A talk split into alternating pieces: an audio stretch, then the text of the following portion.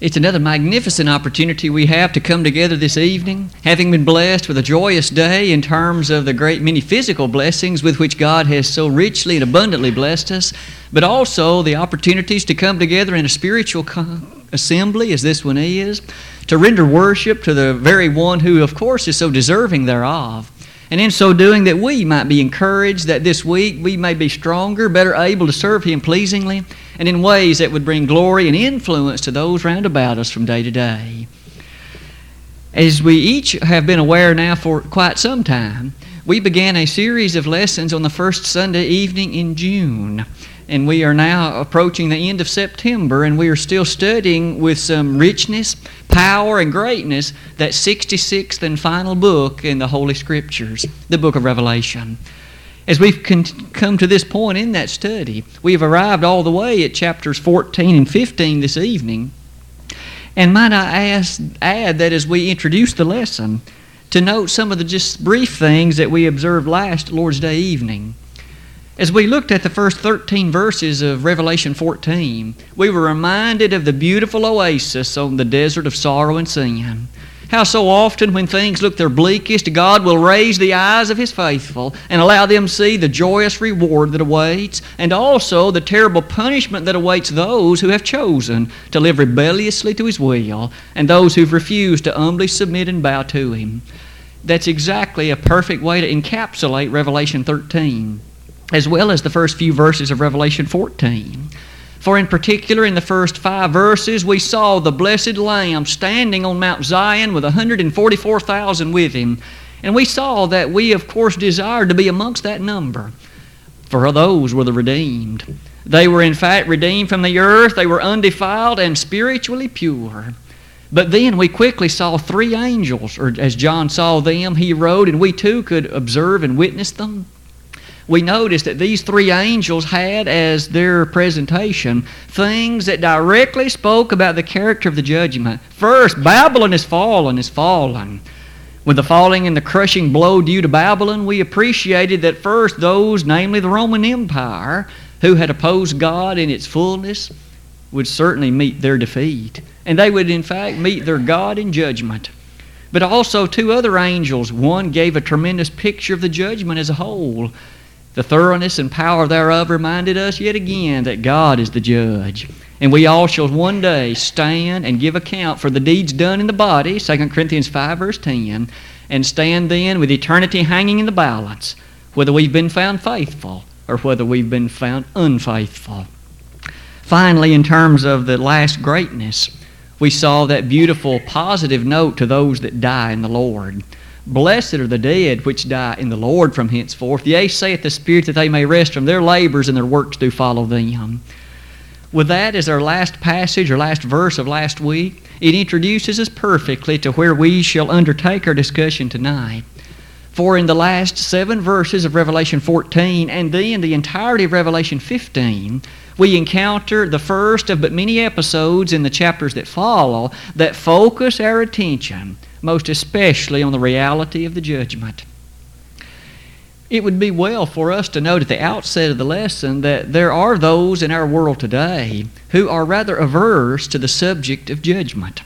They seem to feel that there shall be no time of judgment with an absolute eternity to follow because they, at least in their mind, are unable to comprehend how time, in fact, could have any bearing on what God would do with respect to an eternity may I suggest that if God is not a liar, then there will be a judgment. For he mentions it too many times. In fact, one of the key ideas to be found in all of the New Testament is that of a judgment.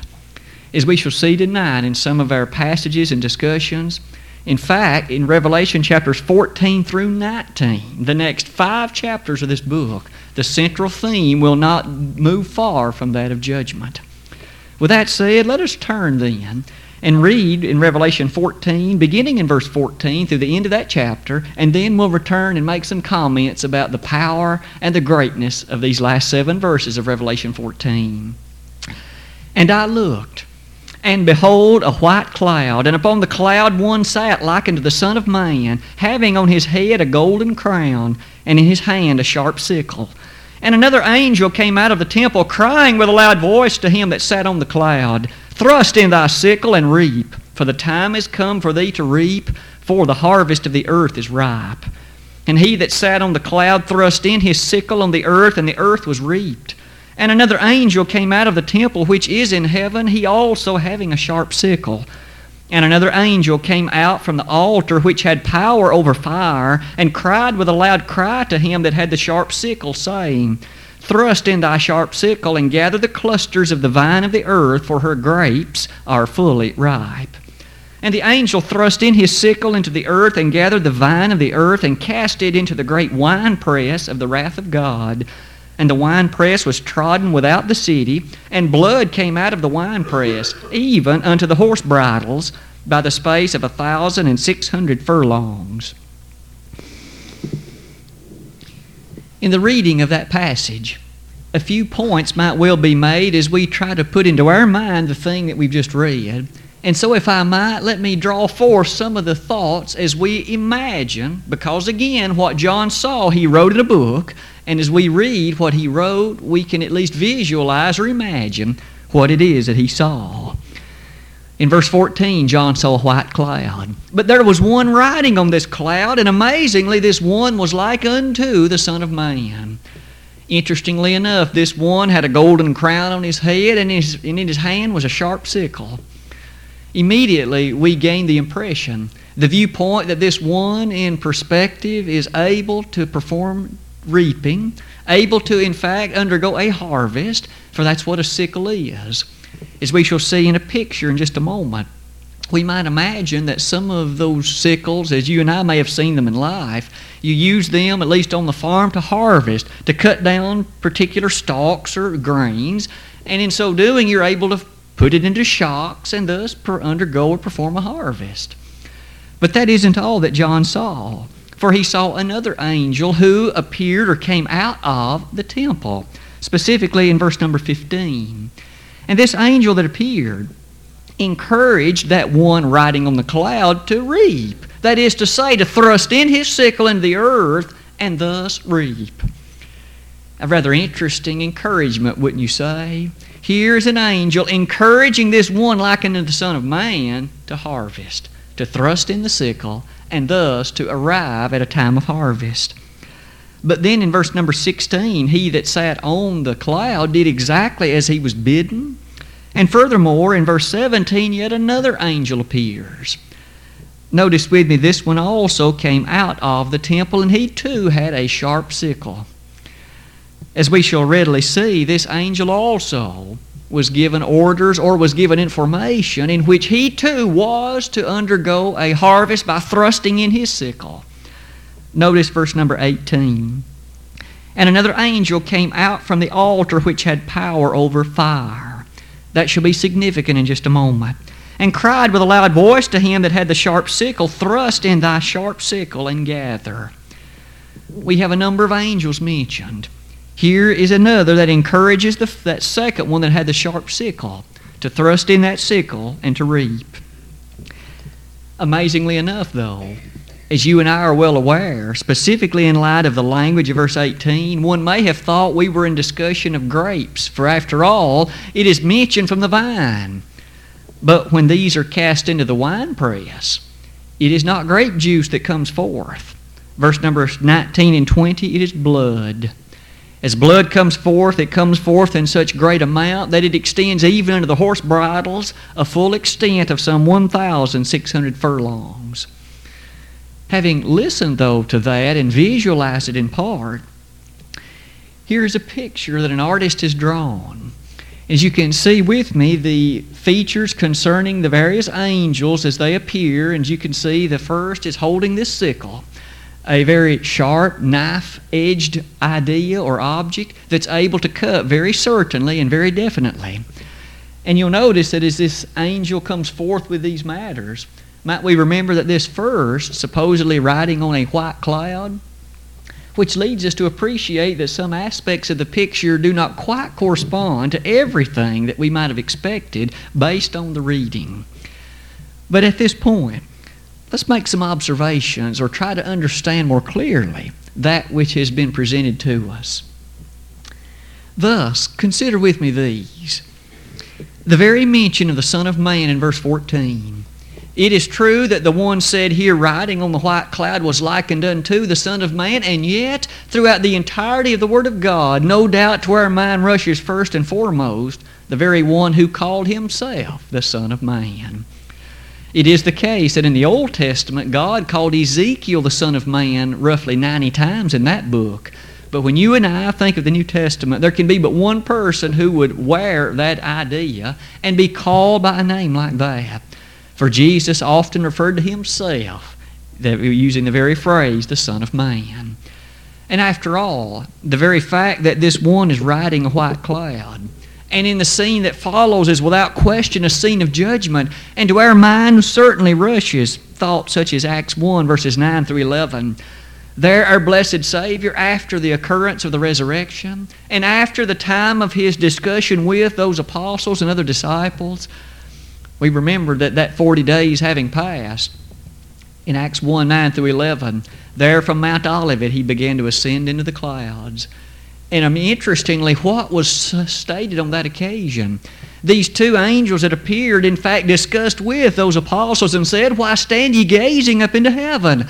For this same Jesus, as ye have seen go into heaven, shall so come in like manner as ye have seen him go. In Revelation 1, verses 5 through 7, the very opening chapter of this book, do we not read there that, Behold, he cometh with clouds? Jesus, of course, shall return some sweet day, and on that occasion we have the greatest of scriptural affirmation that he shall come with the clouds. Never is it promised to us, of course, that he shall set foot upon this earth, but he shall appear in the clouds. And interestingly enough, can we not see otherwise that in verses 14, 15, and 16, notice that this one riding the cloud was one that had authority over a judgment, over the reaping. What was it about this reaping, though, that seemed so significant? First of all, what about the ordering of it? Notice that the first reaping here, the first one that thrust in his sickle, that one described like unto the Son of Man, we have no information or record that they who were reaped on that occasion were ungodly or wicked in any way or shape, form, or fashion. But rather, when that second angel thrust in his, we notice there that those were the wicked. We have a significant matter of ordering stated here. What do we learn in the Thessalonian letter, 1 Thessalonians 4? The dead in Christ shall rise first, 1 Thessalonians 4.16. And then afterward we're promised otherwise that they who are not the Lord's at his coming, but all shall rise in the same hour. Notice that that ordering corresponds precisely to this one. And more significantly as well, might we notice that in verses 14 and 15 as well, we have direct reference to this time when the earth shall be reaped. We each know that when the time of reaping comes in a cornfield or in a wheat field or barley or some other grain, following that there's nothing left. That's the end for that season. And so shall it be when it comes to the earth the earth shall not undergo or have a period of ripe utopia following which things on earth will be glorious and good again. That shall be the end. It is no wonder that our Savior in John chapter 6, four times in the space of 12 verses, he said there will be a last day. Now, if the Lord meant what he said, that means there's coming a time when he returns, and that shall be the last day. The earth will know no more days. Peter informs us in 2 Peter 3, verse 10, that the heavens and the earth shall be burned up, and all that therein is, including the elements out of which they're made. Indeed, the last day. But amazingly, and also of great interest too, is the scene in verse 15 when that Son of Man thrust in his sickle. Information was given to him along that line by that angel. That may, on one hand, seem a bit perplexing an angel giving Jesus instruction as to when to undergo the reaping. But might we remember that it's where did that angel come from? Verse 15 says it, that angel came from the temple, and that temple was in heaven. So the information in terms of this judgment would occur when the God of heaven determined to close the affairs of time, and he again dispatched his Son to come in the clouds and make an end to all things. It seems to harmonize so well with our understanding of the plain passages of the Savior's return, doesn't it? In fact, an impressive picture, on the one hand, good, but notice beginning in verse 16 and 17 for those unprepared and for those who shall be reaped with the reaping of that angel. Notice how negative it appears for them. Isn't it amazing here that in verse 17, this angel also has a sharp sickle? As we shall see in a moment, the Bible does make note for us that the angel shall have a role to play when our Savior does return. And in verse 18, this angel that's here under discussion had power over fire. And he cried with a loud voice unto the one that had the sharp sickle Thrust in thy sharp sickle and gather the clusters of the vine of the earth, for her grapes are fully ripe. We know that when it comes to fruit trees and other kinds of matters like that, that you, we can tell when the proper time for harvest is. The apples turn red or the grapes reach the point when they are fully ripe and mature. There is every indication here that, of course, the earth will come to a point of ripeness and that shall be when God determines it so. No man can figure that out. For did not Jesus say in Mark 13, verse 32, Of that day and that hour knoweth no man, no, not the angels in heaven, neither the Son, but the Father only. No man, regardless how wise or scholarly he may appear to be, can figure out the occasion and the timing of the Lord's second coming. But we do know that the time of ripeness will have come. God, in His infinite wisdom, will have decided that the affairs of time are worthy now to be closed. And as such, the dispatching of the Son and the angel shall take place. Isn't it interesting, though, in verses 19 and 20, that on the second time when that angel thrust in hits sickle, that that which is gathered is cast into the winepress of the wrath of God immediately we gain impression these were not those who were found worthy. These were not that redeemed, that 144,000 we noted earlier. These are those who have rebelled against the Father in heaven, who have refused the sacred nature of the blood of His Son, and who've lived in open and willful rebellion to His will. As such, they have now passed from this life unprepared. And though they now shall stand before the judgment bar of God, we notice that the great winepress of the wrath of God is that which awaits them. And that's nothing to look forward to. For out of that winepress, let us notice the fullness of it in verse 20. The winepress was trodden without the city, and blood came out of the winepress even unto the horse bridles by the space of a thousand and six hundred furlongs the space of a thousand and six hundred furlongs. We immediately notice that that furlong and the character of the description thereof takes us to the very last scene I noted on that page. A thousand six hundred, that's formed as one multiplies four by four by a hundred.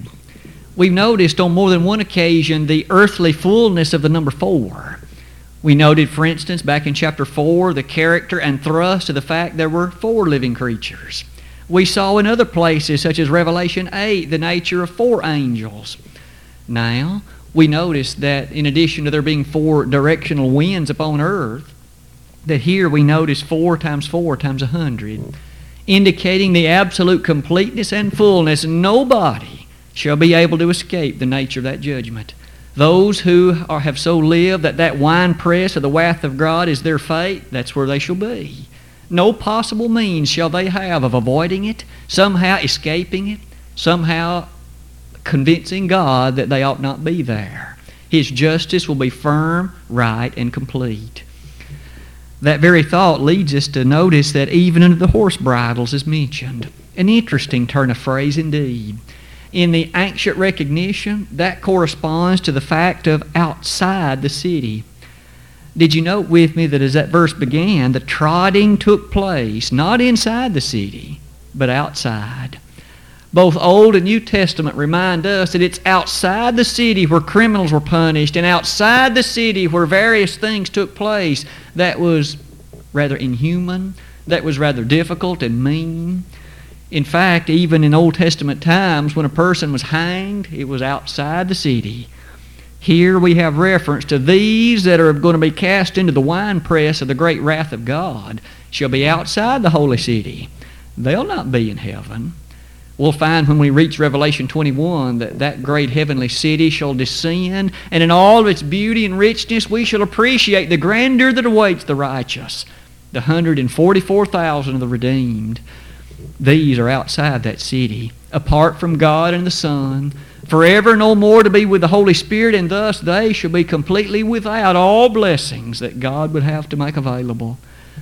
It should make us shudder to think of being cast into the winepress of the wrath of God. But with that scene, chapter 14 closes and chapter 15 opens. And in Revelation 15, we encounter the shortest of the chapters in this book. It has only eight verses. Let us, in fact, read those eight verses and then describe in some detail the things that we shall see of interest in that chapter. Revelation 15, beginning in verse 1. And I saw another sign in heaven, great and marvelous, seven angels having the seven last plagues, for in them is filled up the wrath of God. And I saw as it were a sea of glass mingled with fire, and them that had gotten the victory over the beast, and over his image, and over his mark, and over the number of his name, stand on the sea of glass, having the harps of God. And they sing the song of Moses, the servant of God, and the song of the Lamb, saying, Great and marvelous are thy works, Lord God Almighty. Just and true are thy ways, thou King of saints. Who shall not fear thee, O Lord, and glorify thy name? For thou only art holy, for all nations shall come and worship before thee, for thy judgments are made manifest. And after that I looked, and behold, the temple of the tabernacle of the testimony in heaven was opened.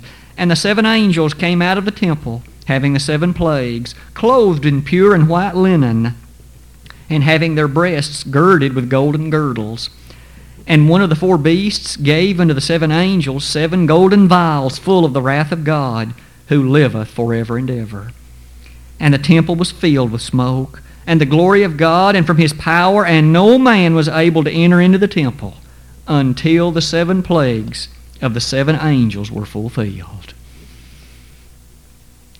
It's again a rather captivating scene, isn't it?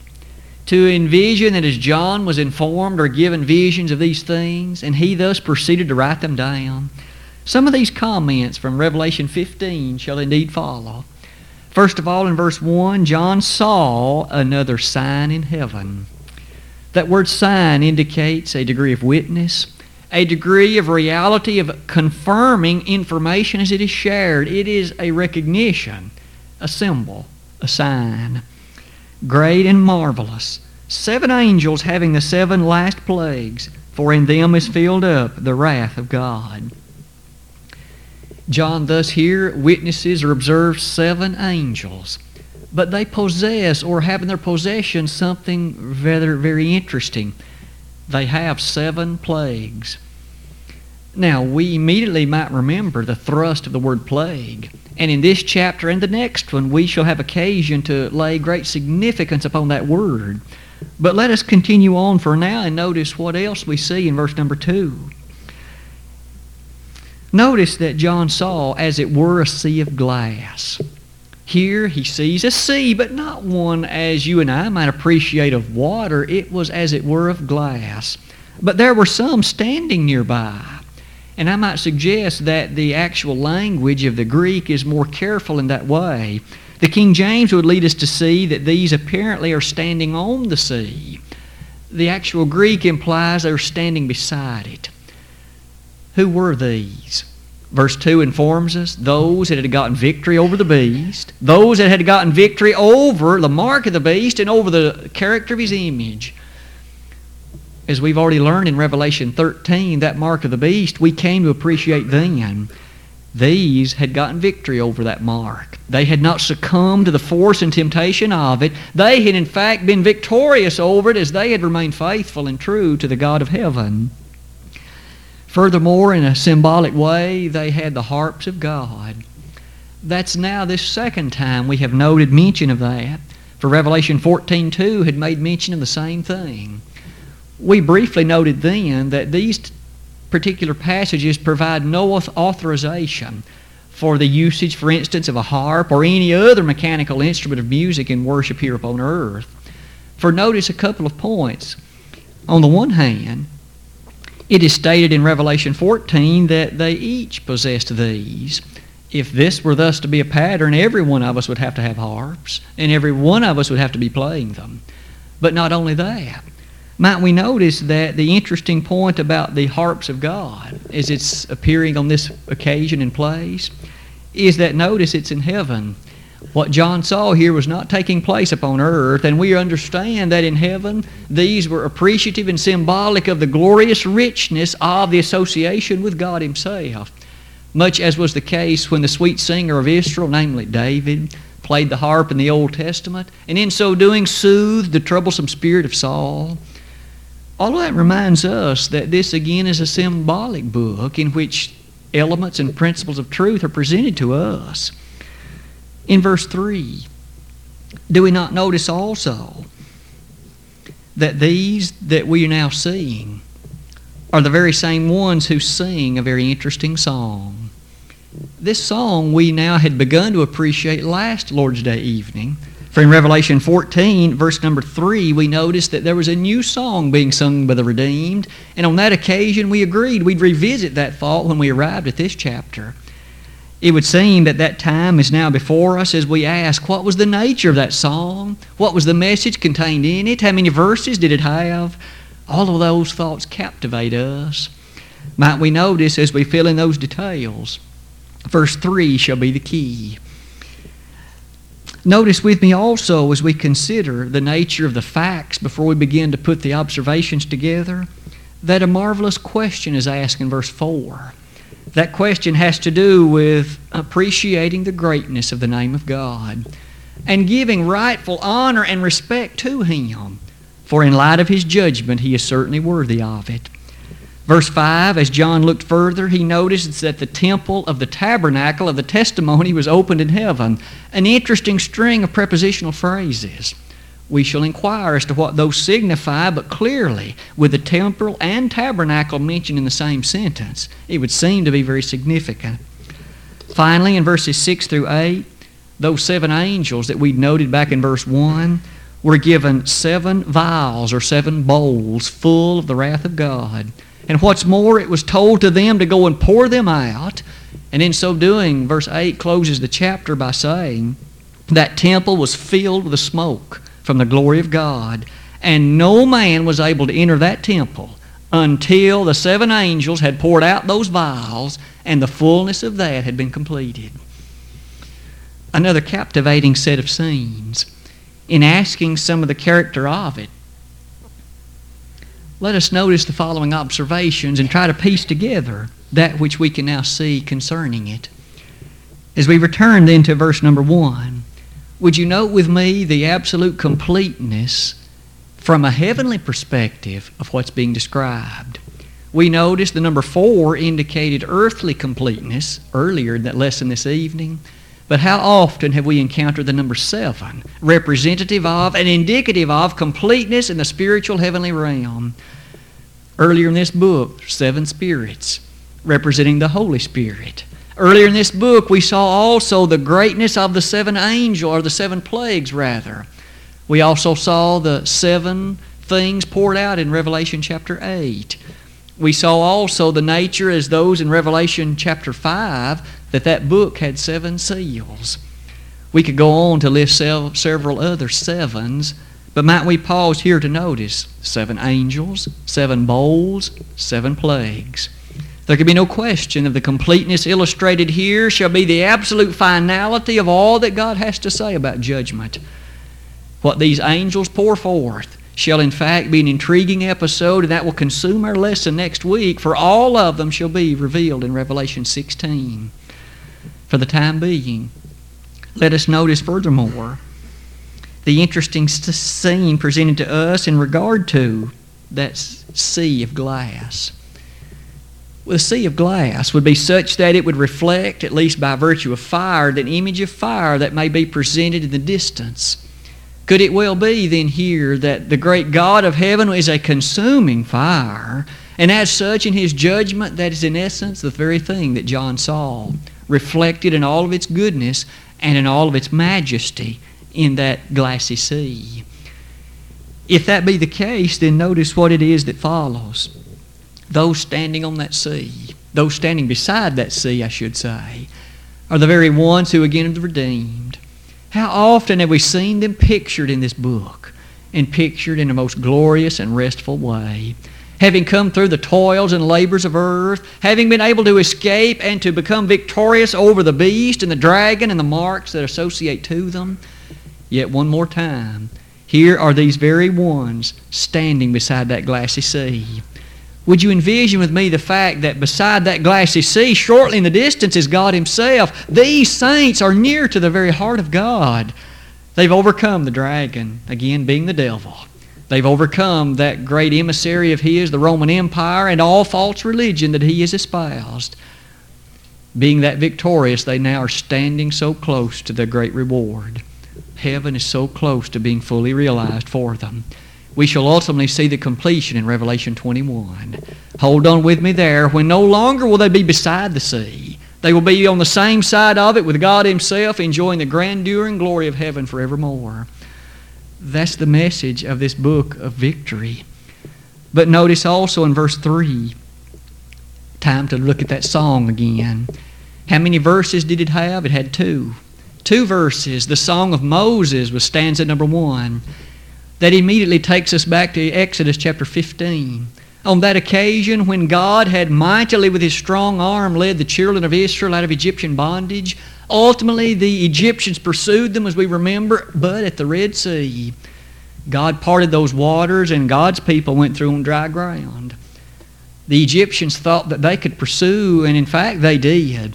But while they were in the midst of that sea, the waters rushed upon them and drowned all of them in the aftermath of that, in the very next chapter, Moses and Israel sang a song of deliverance unto God and praised His name for the deliverance that they had enjoyed.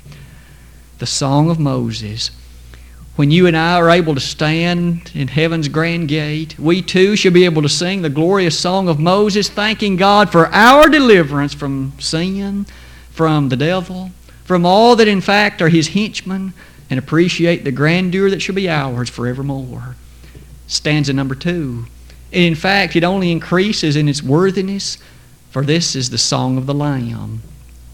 Having praised God for His deliverance, we then, in the song of the Lamb, can appreciate that it's only through Christ and His blood that that redemption is ours. Many songs in our book testify to redemption's sweet song, the capability of our glorious voices being able to sing in that spiritual abode of the goodness of that idea. Oh, how the Lamb will be worthy of our adoration. For it's only through the Lamb that we shall be able to have that eternal salvation. For he made him to be sin for us who knew no sin, that we may be made the righteousness of God in him. 2 Corinthians 5, verse 21. In considering then the words of that song, notice the things that should be included in those stanzas. Great and marvelous the absolute exaltation of God and the Lamb for that which they have made available to us. And as the verse closes, just and true are thy ways. May we again comment that those that enter heaven shall be those who've been washed in the blood of the Lamb, Revelation 7:14, and it shall be those who in fact have availed themselves of all the goodness and salvation that God has made available through His Son. In the aftermath of that scene, Verse 4 is a monumental utterance. Would you notice with me again the reading of Revelation 15, verse 4? Who shall not fear thee, O Lord, and glorify thy name? What a grand question. For in fact, in the verses that follow, or in the statements that follow, for thou only art holy. For all nations shall come and worship before thee, for thy judgments are made manifest. Who shall not worship? We know that now upon earth there are many who choose not to worship God. There are many who choose to invest their energy and time and efforts in other ways. But we learn here another great lesson. The time will come when all nations, every person shall realize the greatness of God, what they ought to have been doing in this life. And at that time, though, it shall be too late to bow and worship Him then. But they shall appreciate in this verse the character of the fact he's worthy of worship, for all thy judgments are made manifest. Doesn't that teach us yet again of the absolute nature of God's judgment, that he shall do that which is right, and there shall be no opportunity to question or argue with him on that occasion. All time for appropriate response will have been ended. In fact, it's at that point that we could make a fair conclusion, a fair observation about the nature of the judgment. When you and I stand before God at judgment, we shall not stand there wondering what the character of the verdict will be. For at the time we die, we shall know whether or not. For we remember that that rich man in Luke 16, when he died, he was in torment then. And Lazarus was in the bosom of Abraham then. In fact, the scene of the judgment will not be for us to learn what our eternal fate will be. That we shall already know. The character of the judgment will primarily be to vindicate the God of heaven. For us to appreciate once and for all and finally the fact that God was right all along, that Jesus was His Son, and that we ought to have been serving Him with all the energy of our life. It'll be to vindicate the great God of heaven. Again, in characterization of verse number 4, all nations shall come. All nations shall worship before thee.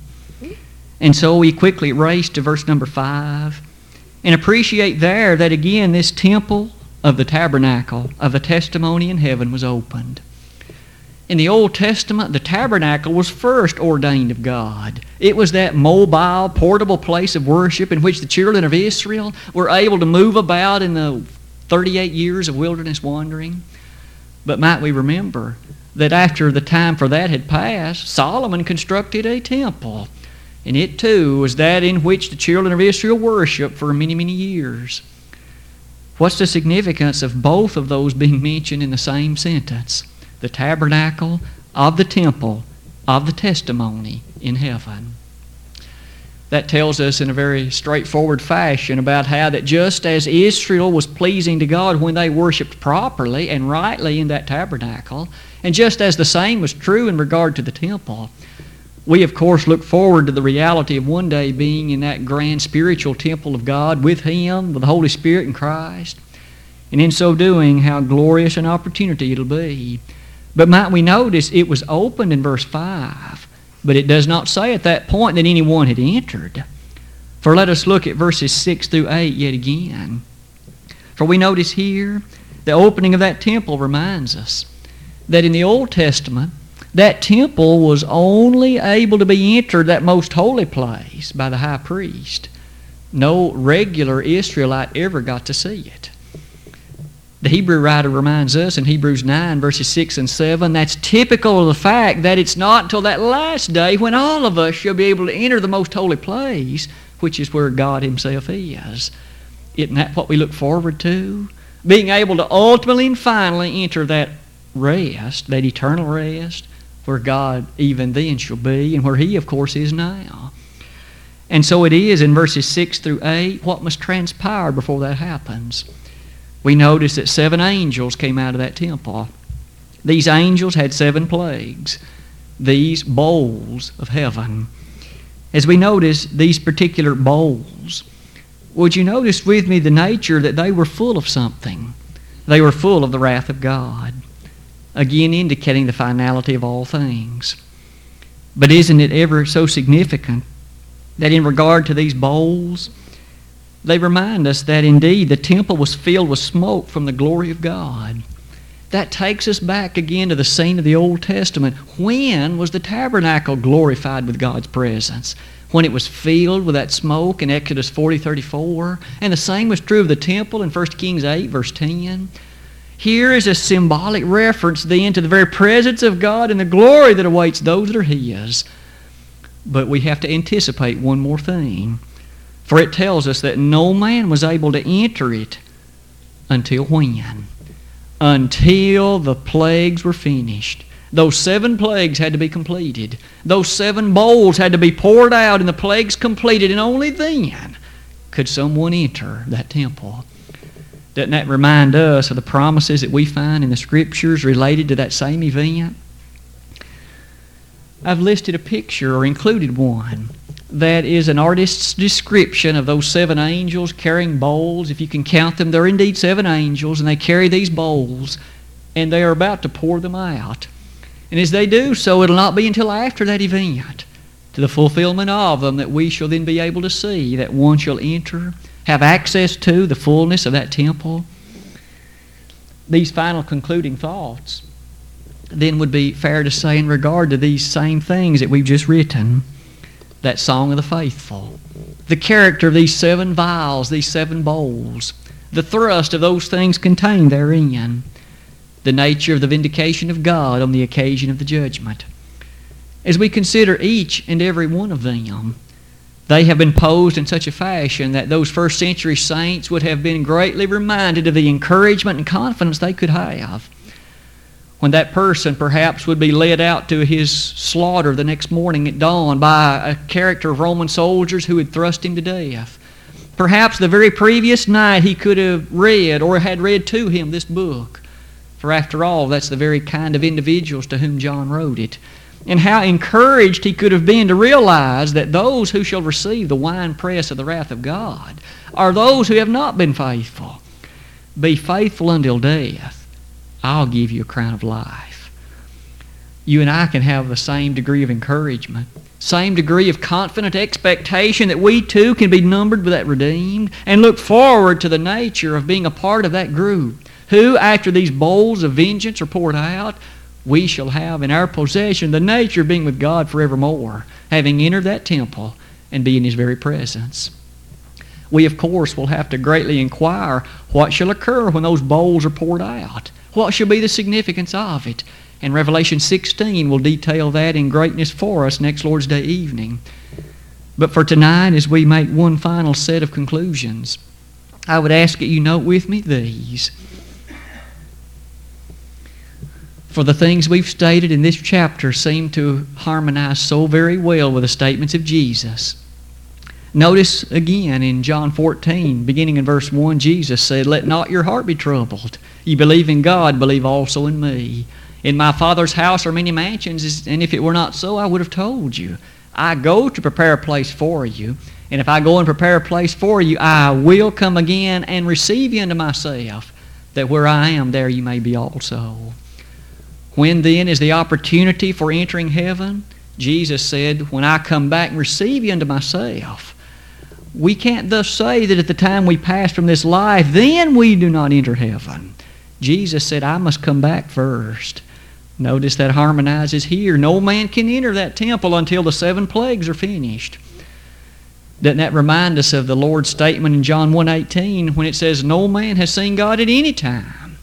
It's unthinkable that someone could already have entered heaven and yet not been permitted to see the glorious face of the God of heaven. These thoughts remind us also of that scene to be noted that in Revelation 8 and Revelation 16, just a few of some of the things that'll captivate our attention next Lord's Day evening.